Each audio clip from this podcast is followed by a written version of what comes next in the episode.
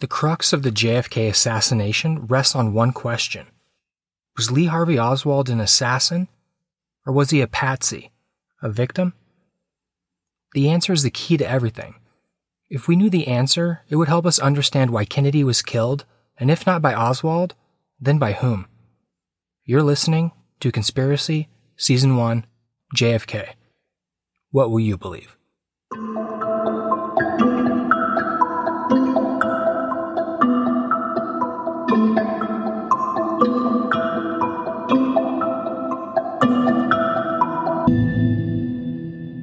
You can find documents and research items for conspiracy on ouroborosink.com.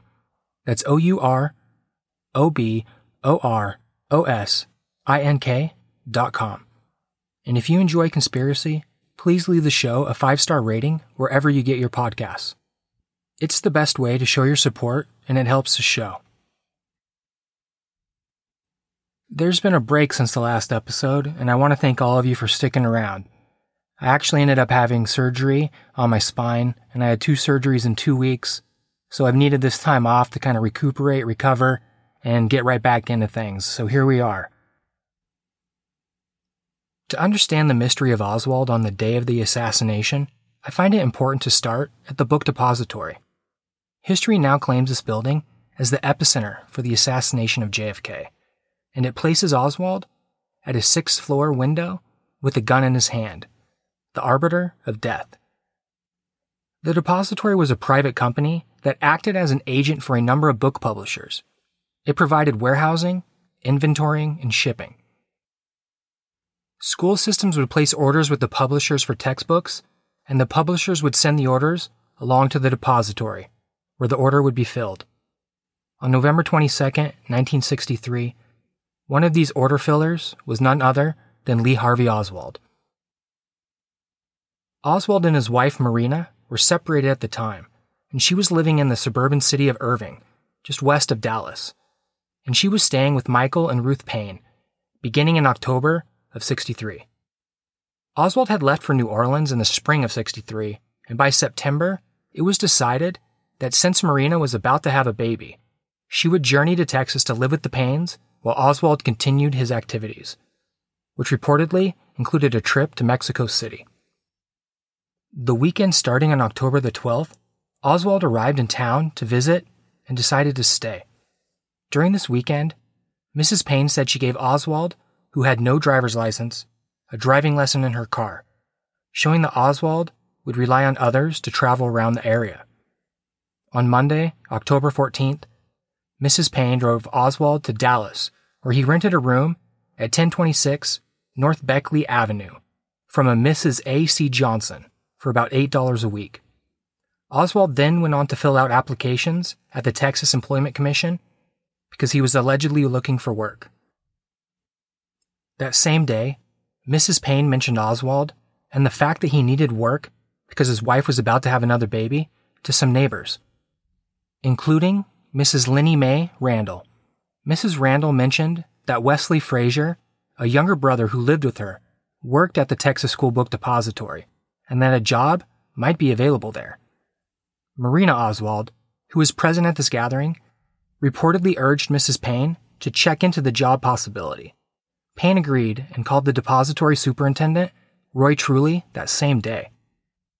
Oswald began working as temporary help the very next day. Truly said the fall was their busiest time of year and readily accepted another hired hand. This is the one area about Oswald that, in my mind, weighs heavily toward his guilt. If Oswald was a patsy, then the way he managed to get the job at the depository and in such short notice seems rather convenient for those plotting an assassination. In all the research I have done, and in every book I have read so far, this is not something that's mentioned. I have some thoughts on the timeline and Oswald's involvement, but I'm holding this information close to the chest for now. But don't worry, all shall be revealed in good time.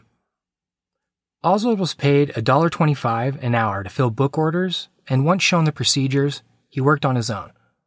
Truly described Oswald as a bit above average as an employee, and coworkers said he was pleasant enough but kept mostly to himself. During his first week at work, Oswald befriended Wesley Frazier, the younger brother of Linnie Randall, and the neighbor to the Paines. And soon he asked Frazier to drive him to Irving to visit his family. Frazier was also new to the depository, and he would go on to state that he was eager to make friends, so he agreed to give Oswald the rides and would end up transporting Oswald every weekend prior to the assassination. On Sunday, November 17th, something weird occurred. Marina Oswald had Mrs. Paine call the number Oswald had given her, but Mrs. Paine was told no one by the name of Lee Oswald was staying there. The next day, Oswald called the Paine home, demanding no one call him there ever again. He told Marina that he was using a fictitious name at the Beckley Avenue address. Why Marina had Mrs. Paine call Oswald, I haven't been able to figure out. The Oswalds were clearly having marital issues, and this may have been a way to check in on Oswald to verify his whereabouts. Why Oswald would go to such covert means is fuzzy, at least on the surface. On Thursday morning, November 21st, Oswald reportedly asked Frazier to drive him to Irving after work because he wanted to get some curtain rods to put in his Beckley Avenue apartment. According to the now dubbed Curtain Rod story, only Frazier and his sister ever claimed to have seen Oswald with the package, and their descriptions were inconsistent and vague. The next morning, Frazier's sister claimed she saw Oswald place a paper wrapped package in Frazier's car, with Frazier noticing the package as the pair drove to work. When Frazier entered the building, he could not see Oswald and never knew what became of the package. Many researchers believe the curtain rod story was concocted by authorities later, in an attempt to explain how Oswald got a rifle into the depository. Some researchers suspect Frazier, who could have been charged with being an accessory to the assassination, was susceptible to being coached by authorities. And more importantly, none of Oswald's other coworkers testified that they saw Oswald with any package. I find it hard to believe that Oswald could have entered the building going about his business without anyone catching a glimpse of the so called curtain rod package. Witness testimony and investigations into the assassination clearly state that there was a shooter in a window on the depository's sixth floor. And Oswald did, in fact, work on the sixth floor that day, leading investigators on where to point the guilty finger. And yet, despite the Commission's conclusion that Oswald was the shooter, no one has unquestionably placed Oswald on the sixth floor at the time of the shooting. Dallas Police Chief Jesse Curry has even admitted We don't have any proof that Oswald fired the rifle, and never did. Nobody has yet been able to put him in that building with a gun in his hand.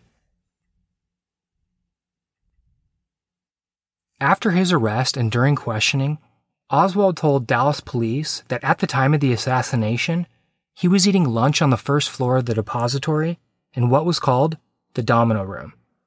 And there's some evidence to back this up. An item of interest that complicates the narrative is the fact that the sixth floor was being renovated with new flooring, meaning that workers were coming and going with little to no oversight.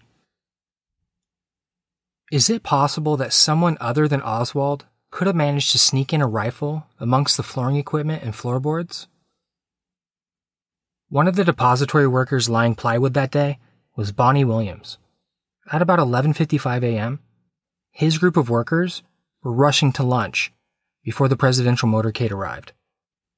This group took both elevators downstairs, but Oswald, who was also working on the sixth floor, did not go with them.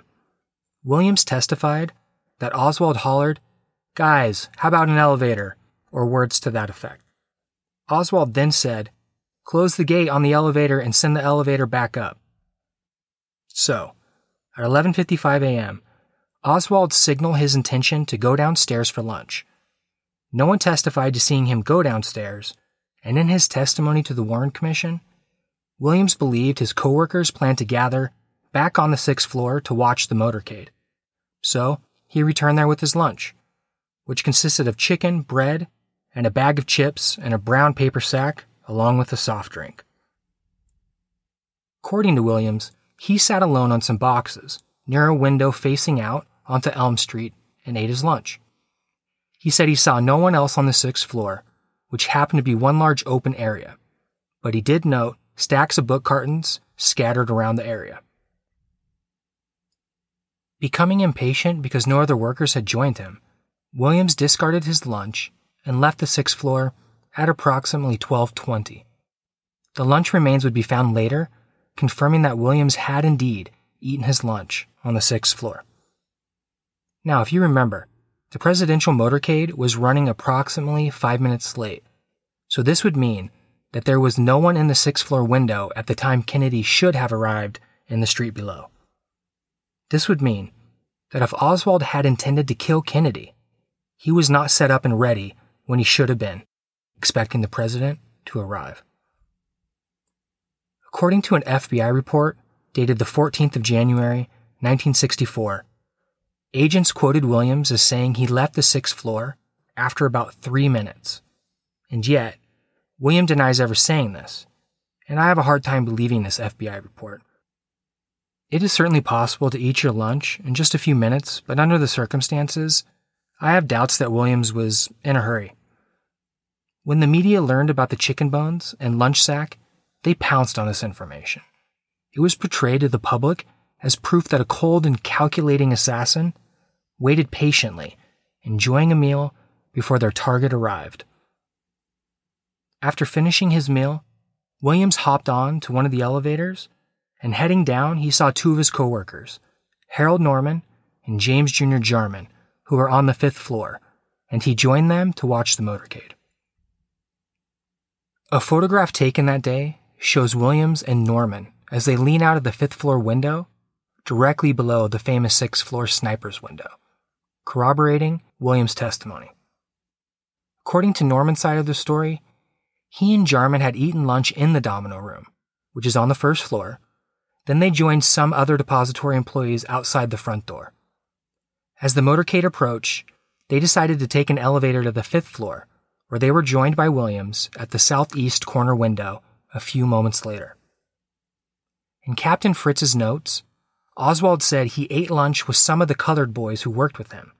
One of them was called Junior, and the other one was a little short man whose name he did not know. The Warren Commission would ask of Jarman, after his arrest, Oswald stated to a police officer that he had had lunch with you. Did you have lunch with him? Jarman replied, No, sir, I didn't. The commission would use what Jarman said to reject Oswald's alibi. One of the sources cited by the Warren Commission for Oswald's claim is CE 1988, which is FBI agent James Bookhout's report. Bookhout was present when Fritz interviewed Oswald, and his report explicitly stated that Oswald told Fritz he was eating alone and had only seen Junior walk through the lunchroom at that time. Thus, Oswald's alibi does not depend on his having eaten lunch with Junior, but on the fact that he saw Jarman walk through the lunchroom while he was eating alone. And Oswald would have had no way of knowing that Jarman had been there if Oswald himself had not been in the lunchroom to see him. But Oswald's not out of the clear, because at the time of the shooting, Jarman was on the fifth floor watching the motorcade with Williams and Norman, and as the motorcade drove down Elm Street, Norman claimed he heard three loud shots and said, I could also hear something. Sounded like shell hulls hitting the floor. Above them, he allegedly also heard the sound of a rifle bolt. After the three men ran to the west window, they saw police searching the railroad yards and tried to leave the depository, but were turned back by police. Jarman's story was the same, except he didn't hear any shells hitting the floor nor did he hear the sound of a rifle bolt. I'm dumbfounded by the conflicting testimony. If we take the men at their word, it still leaves me with the question. If Norman could hear shells hitting the floor and a bolt of a rifle, why didn't anyone hear someone moving above them? Especially since someone supposedly spent time constructing a sniper's nest, with book cartons just a mere minutes after Williams joined the other two on the fifth floor. So was it Oswald on the sixth floor? And if not, then where was he? Witness testimony on Oswald's whereabouts before, during, and after the shooting do not rule out the possibility that Oswald was indeed the man seen in the window, and that he fired at least some shots during the assassination. But neither did they positively identify him as the shooter. I think it's possible for us to deconstruct the narrative and piece together the most plausible scenario. Williams testified that he heard Oswald call for an elevator around noon, and the depository janitor, Eddie Piper, told authorities he saw Oswald on the first floor at about noon. The official narrative states that Oswald never left the sixth floor, but he told police he had followed the workers down to the first floor and had eaten lunch in the domino room on the depository's first floor, and even accurately described Norman and Jarman who had come through the domino room. This presents a significant question that could have been asked by any competent defense lawyer if Oswald had ever gotten a fair trial. If Oswald was not in the first floor domino room as he said, how could he have noted the presence of two men and accurately described them? Sure, he was familiar with these men from the sixth floor, but how would he know when the men would walk through the domino room, or more accurately, how would he know where these men would be at that time if he was up on the sixth floor? Another witness, Carolyn Arnold, secretary to the depository's vice president, was quoted in an FBI report saying she thought she caught a fleeting glimpse of Lee Harvey Oswald standing in the first floor hallway as she left the building to watch the motorcade at about 12:20 p.m.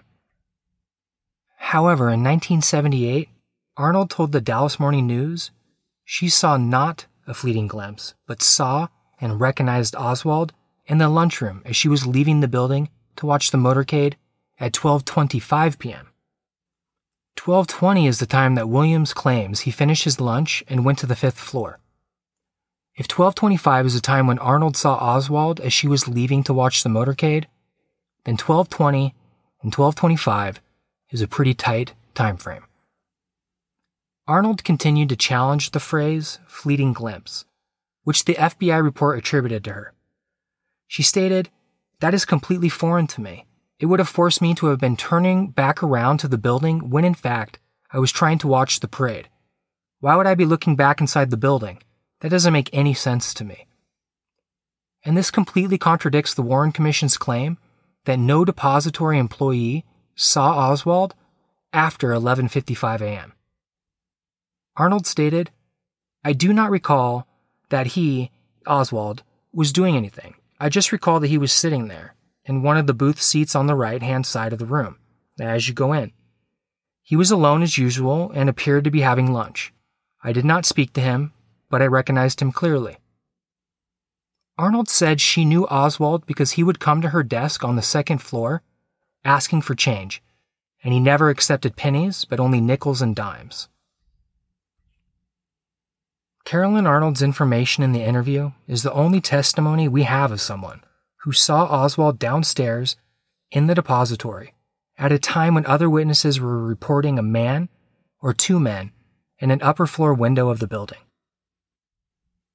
If Arnold's statements are correct, and Oswald was in the downstairs lunchroom at 1225, then it lessens the likelihood that Oswald was the assassin. While it's still possible that Oswald could have raced upstairs in time to be in the sniper's window by 12:30 p.m., recall that newlyweds Arnold and Barbara Rowland saw two men in the sixth floor window, one with a rifle, at 12:15. This time can be fixed with confidence because Arnold Rowland reported seeing the man with the gun just as a nearby police radio announced that the presidential motorcade was approaching Cedar Springs Road. Police dispatchers' records showed that the motorcade passed Cedar Springs between 12:15 and 12:16 p.m. The Warren Commission concluded that Oswald stayed on the sixth floor after the other sixth floor employees left in the elevators at about 11:55 a.m. and remained there to commit the assassination. And looking at our timeline, events fall into place as follows. Approximately between 11:55 and 12, employees left the sixth floor for lunch. Oswald, running slightly behind the crowd, was heard requesting the elevators be sent back up. Around the time of 12, the janitor, Eddie Piper, claims to have seen Oswald on the first floor. Then, Williams quickly grabs his lunch, makes his way back up to the sixth floor, where he remained until approximately 1220, claiming Oswald nor anyone else was up there with him. But Arnold and Barbara Rowland saw two men in the sixth floor window, one with a rifle, at 1215, which is corroborated with the police dispatch records, as stated earlier. So, if Williams was on the sixth floor until 1220, but men were seen in the window at 1215, 1216, which one is true? I tend to lean toward the 1215 time frame because it has a level of corroboration, and Williams stated he approximately left the sixth floor at 1220. Around 1225, Carolyn Arnold was heading outside to watch the motorcade and was adamant that she saw Oswald in the domino room. Five minutes later, shots were fired and Kennedy was murdered. That still leaves Oswald those five minutes to get back up to the sixth floor, commit the murder, and get back down. But hopefully now you have a picture in your mind and you can visualize that there is some credible evidence that Oswald was exactly where he said he was in the domino room at the time of the shooting. Now, if you remember a few episodes ago, I briefly touched upon patrolman Marion Baker and when he ran into Oswald on the depository's second floor shortly after shots were fired. After hearing gunshots, Baker turned his attention to the depository, seeing birds dispersing from the roof, and he believed the depository was the location of the assassin, so he immediately rushed toward the building. In a later reenactment for the Warren Commission, it took Baker only 15 seconds to park his cycle and race up the front steps of the depository. Baker told the Warren Commission, I had it in mind that the shots came from the top of this building. He continued, As I entered this lobby, there were people going in as I entered, and I asked where the stairs or elevator was, and this man, Mr. Truly, spoke up and says to me, I'm the building manager. Follow me, officer. I will show you. During another reenactment, Baker reached the second floor lunchroom from the street outside within a minute and 15 seconds after the last shot. Few are confused by the second floor lunchroom being mentioned and not the first floor domino room, this is because when Baker ran into Oswald, he was on the second floor near the Coke machine. If you remember, Oswald was there with a Coke in his hand. This becomes a new time constraint. Would it have been possible for Oswald to have fired the shots from the sixth floor window and appear on the second floor in time to meet Baker and Truly in less than a minute and a half after the last shot? If not, then this rules out Oswald as the shooter in the window. In addition to reenacting his entry into the building after the shots were fired, Officer Baker testified that he and the Commission Counsel, David Belin, ran two time trials of Oswald's presumed escape route from the sixth floor window to the second floor. They timed it as a minute 18 seconds on the first run and a minute 14 seconds on the second run. The FBI also conducted tests to see how long it would take to descend from the sixth floor window to the first floor exit. The time required to reach the second floor lunchroom, where the Coke machine was located, would have been a little less than the FBI reenactment times but judging by the floor plans, the difference could not have been more than 10 or 15 seconds, if that, adjusting for the additional distance from the lunchroom to the first floor exit. The fastest time clocked by the FBI to the front door was 1 minute 45 seconds. The route presumed to have been taken by Oswald consisted of walking from the window on the sixth floor to the stairway, walking down the stairway to the first floor, and walking from the stairway to the front door. Now, on ouroborosink.com, you'll be able to find floor plans for the depository. I highly recommend you go check them out, look at them, get a feel for how everything was placed, where they were at, where the elevators were, where the stairs were. That will also help you get an idea of all these reenactments. Now, this is the only route that could be consistent with Oswald meeting Baker and Truly on the second floor within 1 minute and 30 seconds of the final shot, provided that we subtract the 15 seconds from the FBA timing for the portion of the route between the lunchroom and the front door. This exceeds both of Baker's reenactment times for the same route. The FBI trials were done at a fast walk except in areas where an individual would have walked at a normal pace so as not to arouse suspicion.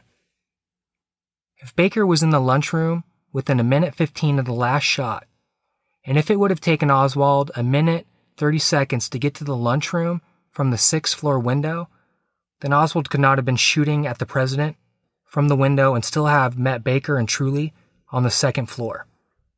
This would mean Oswald must have been downstairs the whole time, just as he said. If we allow for some imprecision in the timings, the best that can be said for the Commission's theory is that it might have been barely possible for Oswald to have done the shooting and then arrive on the second floor when Baker entered the lunchroom. You should note that these reenactment times do not include time for hiding the rifle, nor for possibly wiping fingerprints off the rifle, or for buying the Coca Cola that Oswald was seen with on the second floor. It cannot be determined from testimony whether Oswald had already bought the Coke before the shooting or whether he bought it moments before meeting Officer Baker. But he definitely had the Coke in his hand at the time Baker saw him. And he described Oswald as calm and collected and not out of breath. Whenever he bought the Coke, Oswald did not give the appearance of someone who had just committed a sensational murder and then hurried down four flights of stairs. And remember, although Harold Norman, at the fifth floor window, reported hearing shells being ejected above him, neither Norman nor his companions, Bonnie Ray Williams and James Jarman, reported hearing the footsteps of someone walking across the sixth floor from the sniper's nest to the stairway at the opposite corner of the building. Where Oswald went after the assassination and what he was up to is almost as convoluted as the time during the assassination. The Warren Commission claimed to have pieced together Oswald's movements from the time he allegedly left the depository at 12:33 p.m. as follows. He leisurely exits the depository, walking 7 blocks on Elm Street. Takes a bus ride back toward the area he had just left, then walks several more blocks, hops in a taxi, and again walks until he reaches his apartment where he spent three or four minutes, after which he takes off again to pause at a bus stop for an unspecified length of time, then walking almost a mile to the intersection of East 10th Street and Patton Avenue, where at last the confrontation with and the murder of Officer Tippit happened. Of all the facets regarding the Kennedy assassination, the shooting of Dallas policeman Jefferson Davis Tippit has received less attention than most others. The official narrative states that Tippit was shot while attempting to arrest Lee Harvey Oswald 45 minutes after the assassination in Dallas. The death of this police officer is what allegedly led to Oswald's arrest, and by most accounts, is the foundation laid for accusations against Oswald. Warren Commission attorney David Belin called the shooting the Rosetta Stone to the JFK assassination. After all, stated the conventional wisdom at the time, Oswald killed that policeman. Why would he do that if he hadn't killed the president? Little is known about Tippit or his life and personal contacts. This absence of information prompted researcher Sylvia Meagher to write Tippit, the policeman and the man, is a one dimensional and insubstantial figure unknown, and unknowable. The Commission was not interested in Tippit's life, and apparently interested in his death only to the extent that it could be ascribed to Oswald, despite massive defects in the evidence against him. One of the many blaring omissions by the Commission is that Tippit's death occurred only two blocks from Jack Ruby's home on Marsalis Street. If not familiar with Ruby, he's the man who shot Oswald dead I'll talk more about him in a later episode. The Warren Commission concluded that Oswald was the one to kill Tippit, yet there was no real knowledge of Tippit's background or any of his associations, nor were they looked into. Failure to look closely into Tippit the man would carry on to the evidence, and as such, problems arose. Oswald's guilt was based on four primary pieces of evidence. 1. Two witnesses who allegedly saw the shooting, and seven who saw a man fleeing, positively identified Lee Harvey Oswald as the man they saw fire the shots or flee from the scene. 2. The cartridge cases found near the Tippit slaying were fired from the revolver in the possession of Oswald at the time of his arrest, to the exclusion of all other weapons, claimed the Warren Commission. 3. The Warren Commission determined that the revolver in Oswald's possession at the time of his arrest was purchased by and belonged to him. 4. According to the Warren Commission, Oswald's jacket was found along the path of flight taken by Tippit's killer. For the purpose of this episode, I'm only going to cover the witnesses. The three remaining evidential pieces will be expounded upon in a later episode. The chief witness for the Warren Commission was Helen Markham, whose credibility, even at the time of the commission, was in question. And I have serious doubts whether she would have been called as a witness had Oswald received a trial. In Markham's testimony, she claimed to have witnessed the murder and went so far as to say that she talked with Tippit as he lay dying. But medical authorities claimed he died instantly. This isn't the only contradiction in Markham's testimony. She claimed to have seen the killer talk to Tippit through the patrol car's right hand window, but pictures of the crime scene show the window to be rolled up. While giving testimony before the Warren Commission, Markham stated six times she did not recognize anyone in the police lineup that evening. That is, until Commission Attorney Joseph Ball prompted, Was there a number two man in there? Markham would respond, Number two is the one I picked. When I saw this man, I wasn't sure, but I had cold chills just run all over me. Markham's account becomes more stunning after other witnesses at the scene, William Scoggins, Ted Callaway, and Emery Austin, claim they never saw Markham in the minutes immediately following the shooting.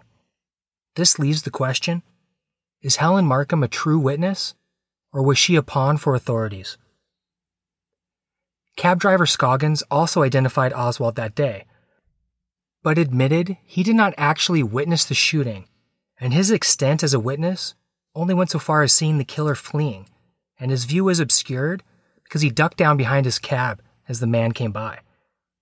Scoggins and another cab driver, William Whaley, guy who allegedly drove Oswald home that day, both viewed a Dallas police lineup composed of five young teenagers and Oswald. Whaley told the Warren Commission, You could have picked Oswald out without identifying him by just listening to him because he was bawling out the policemen, telling them it wasn't right to put him in line with these teenagers. He showed no respect for the policemen. He told them what he thought about them. They were trying to railroad him and he wanted his lawyer. Anybody who wasn't sure could have picked out the right one just for that. There's another fact I want to mention, and it is one that should give you pause. Oswald stated during the lineup he was asked his name and his place of employment. This is critical. I consider this a line of inquiry that's leading, meaning it tells the witnesses to point the finger at Oswald.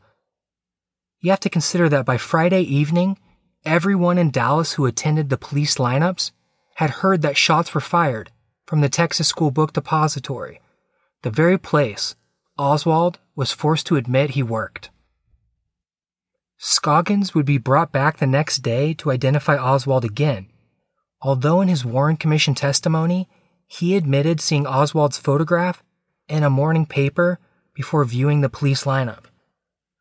The identification process gets crazier when Scoggins admitted to the commission that after the lineup, an FBI or Secret Service agent showed him several pictures of men, which Scoggins narrowed down to two. Scoggins recalled, I told them one of these two pictures is him. And then he told me the other one was Oswald. By now, it's clear that these are all horrible star witnesses, and the evidence was marred by a tainted process. Arguably, the better witnesses, including Domingo Benavides, the person closest to the killing, were never asked to view a lineup, nor were they ever able to identify Oswald as the killer. Several other witnesses, including Acquilla Clemons, claimed two men were involved in the Tippit shooting. She would ultimately be ignored by the federal authorities. Clemons claimed she was threatened into silence by a man with a gun and was never questioned. The Warren Commission denied knowledge of Clemons, stating, The only woman among the witnesses to the slaying of Tippit known to the Commission is Helen Markham. As I stated earlier, Markham's testimony was all over the place, and I'll offer you one more example. In her first statement, she said the killer was short and stocky, with bushy hair, matching the description given by Acquilla Clemons, who in a filmed interview said the killer was, quote, kind of a short guy, kind of heavy. Markham would go on to later deny giving this description. If all of this seems strange, then the story of Warren Reynolds takes things up a notch. He witnessed the shooting and actually chased the killer, but he failed to catch him. When asked to identify the killer, he failed to point the guilty finger at Oswald. That is, until after he was shot in the head two months later. Thankfully, he would recover, and that is when he identified Oswald to the Warren Commission. Staying on the topic of Strange, another suspect was also arrested for the shooting, but was released when a former stripper named Betty Mooney McDonald provided an alibi. And one week later, McDonald was arrested by Dallas police and found a few hours later hanging in her jail cell. Neither the FBI nor the Warren Commission investigated this strange incident. Regardless of who actually killed Officer Tippit, his death became the catalyst that set off a flurry of police activity in Oak Cliff, which resulted in the arrest of Lee Harvey Oswald, and in less than 48 hours later, his death. Next time on Conspiracy JFK. The FBI assert control over the case. Jack Ruby murders Oswald, and we review the evidence against Oswald, which leads us right back to the Majestic 12.